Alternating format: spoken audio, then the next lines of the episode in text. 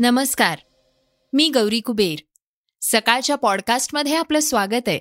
आज पॉडकास्टमध्ये आपण ऐकणार आहोत दहावीच्या निकालात मुलींनी मारली बाजी. खाद्य तेल झालं स्वस्त दरात मोठी घसरण. केंद्राच्या अग्निपथ योजनेतील वयोमर्यादा वाढवली. चर्चेतील बातमीत आपण ऐकणार आहोत राष्ट्रवादीचे नेते नवाब मलिक आणि अनिल देशमुख यांना विधान परिषद निवडणुकीत मतदानाला परवानगी नाहीच. श्रोत्यांनो पॉडकास्टला सुरुवात करूयात. भारताची यूपीआय पेमेंट सिस्टीम आता फ्रान्समध्ये देखील चालणार आहे. या संदर्भात झालेल्या एमओयू देखील आता दोन्ही देशांनी सह्या केल्या आहेत. परदेशी पर्यटन किंवा शिक्षणासाठी जाणाऱ्यांना त्या देशाच्या करन्सीमध्ये आपले रुपये बदलून घ्यावे लागतात. पण भारतात डिजिटल पेमेंट मोठ्या प्रमाणात केलं जात आहे. त्यामुळे आता केंद्र सरकारनं परदेशातही भारतीयांना व्यवहार सोपे व्हावे यासाठी पावलं उचलायला सुरुवात केलीय. भारताचे फ्रान्समधील राजदूत जावेद अश्रफ यांनी ही माहिती दिलीय. तसंच यूपीआय पेमेंट आणि रुपे कार्डचा प्रयोग सिंगापूरमध्ये देखील यशस्वी केल्याचं सांगितलंय. युरोपातही आपण हा प्रयोग यशस्वी करू शकतो असा विश्वासही अश्रफ यांनी व्यक्त केलाय.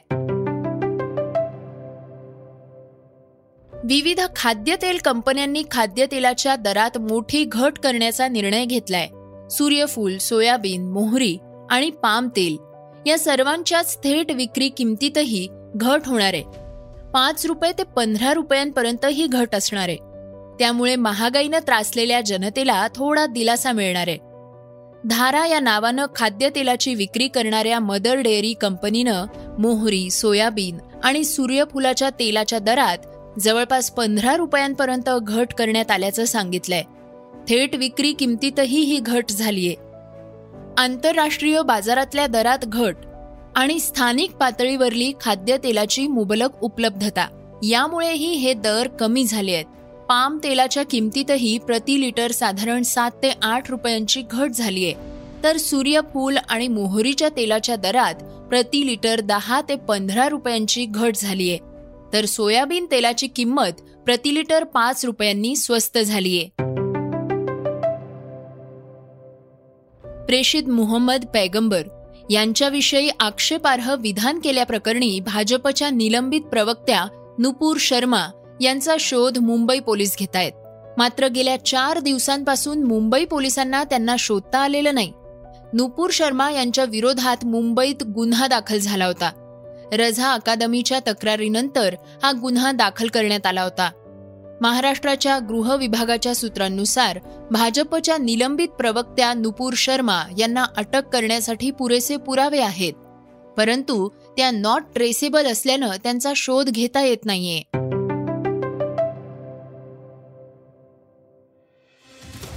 मागच्या दोन वर्षांपासून कोरोनामुळे सैन्य भरती झालेली नाही. त्यामुळे अनेक युवकांना सैन्य भरतीची संधी मिळालेली नाहीये. त्यामुळे प्रधानमंत्र्यांच्या सल्ल्यानुसार अग्निवीरांची वयोमर्यादा ही एकवीस ते तेवीस वर्ष केली गेलीय.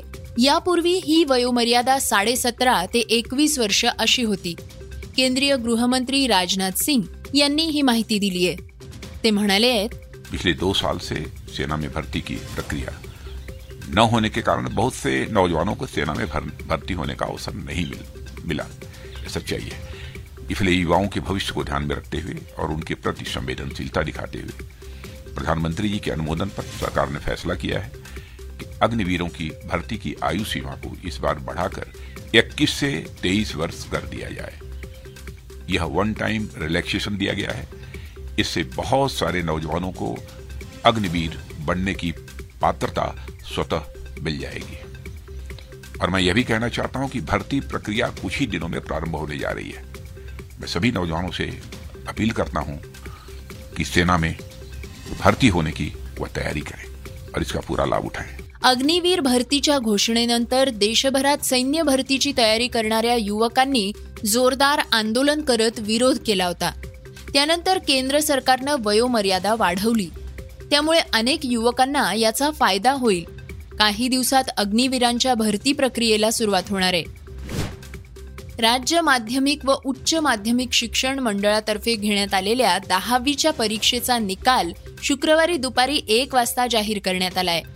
या निकालात मुलींनीच बाजी मारली आहे. तर सर्वाधिक निकाल कोकण विभागाचा लागलाय. मुलींचा निकाल सत्त्याण्णव पूर्णांक तीन टक्के लागलाय. तर मुलांचा निकाल शहाण्णव पूर्णांक शून्य सहा टक्के. राज्यात पंधरा लाख अडुसष्ट हजार नऊशे सत्याहत्तर विद्यार्थ्यांनी दहावीची परीक्षा दिली होती. त्यापैकी पंधरा लाख एकवीस हजार तीन विद्यार्थी पास झाले आहेत. श्रोत्यांनो आता बातमी एकवीस वर्षांपूर्वी प्रदर्शित झालेल्या गदर एक प्रेमकथा या सिनेमाविषयीची. सनी देओल अमिषा पटेल अमरीश पुरी यांच्या मुख्य भूमिका असलेल्या गदर एक प्रेमकथा या सिनेमाला प्रदर्शित होऊन आता तब्बल एकवीस वर्ष पूर्ण झाली आहेत. अनिल शर्मांच्या दिग्दर्शनाखाली बनलेला हा सिनेमा पंधरा जून दोन हजार एक रोजी प्रदर्शित करण्यात आला होता ज्यानं बॉक्स ऑफिसवर मोठी कमाई केली होती.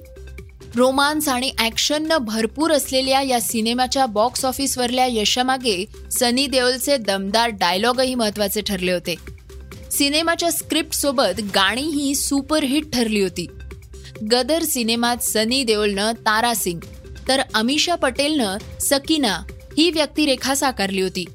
तडफदार तारासिंग आणि साधी भोळी सकीना यांच्यातल्या प्रेम कहाणीनं प्रेक्षकांचं मन जिंकलं होतं. दिग्दर्शक अनिल शर्मा यांनी कितीतरी सिनेमे बनवले आहेत पण गदरमुळे त्यांना जगभरात ओळखलं गेलं. ब्लॉकबस्टर सिनेमा गदर नंतर सनी देओलवर देखील या सिनेमातील तारा सिंगची अशी काही छाप पडली होती की त्याला त्यानंतर अशाच धाटणीच्या भूमिका ऑफर केल्या जाऊ लागल्या.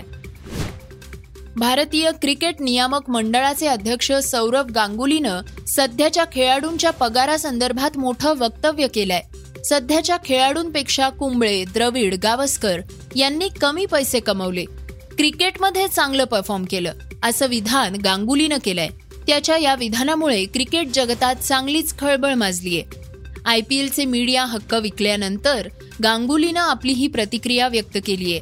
परफॉर्मन्सची पैसा जोडला जाऊ शकत नाही. सुनील गावस्कर ते अनिल कुंबळे राहुल द्रविड यांनी कमी पैसा कमावलाय. त्यांना पैसा महत्त्वाचा नव्हता पण त्या सर्वांना परफॉर्म करण्याची भूक होती.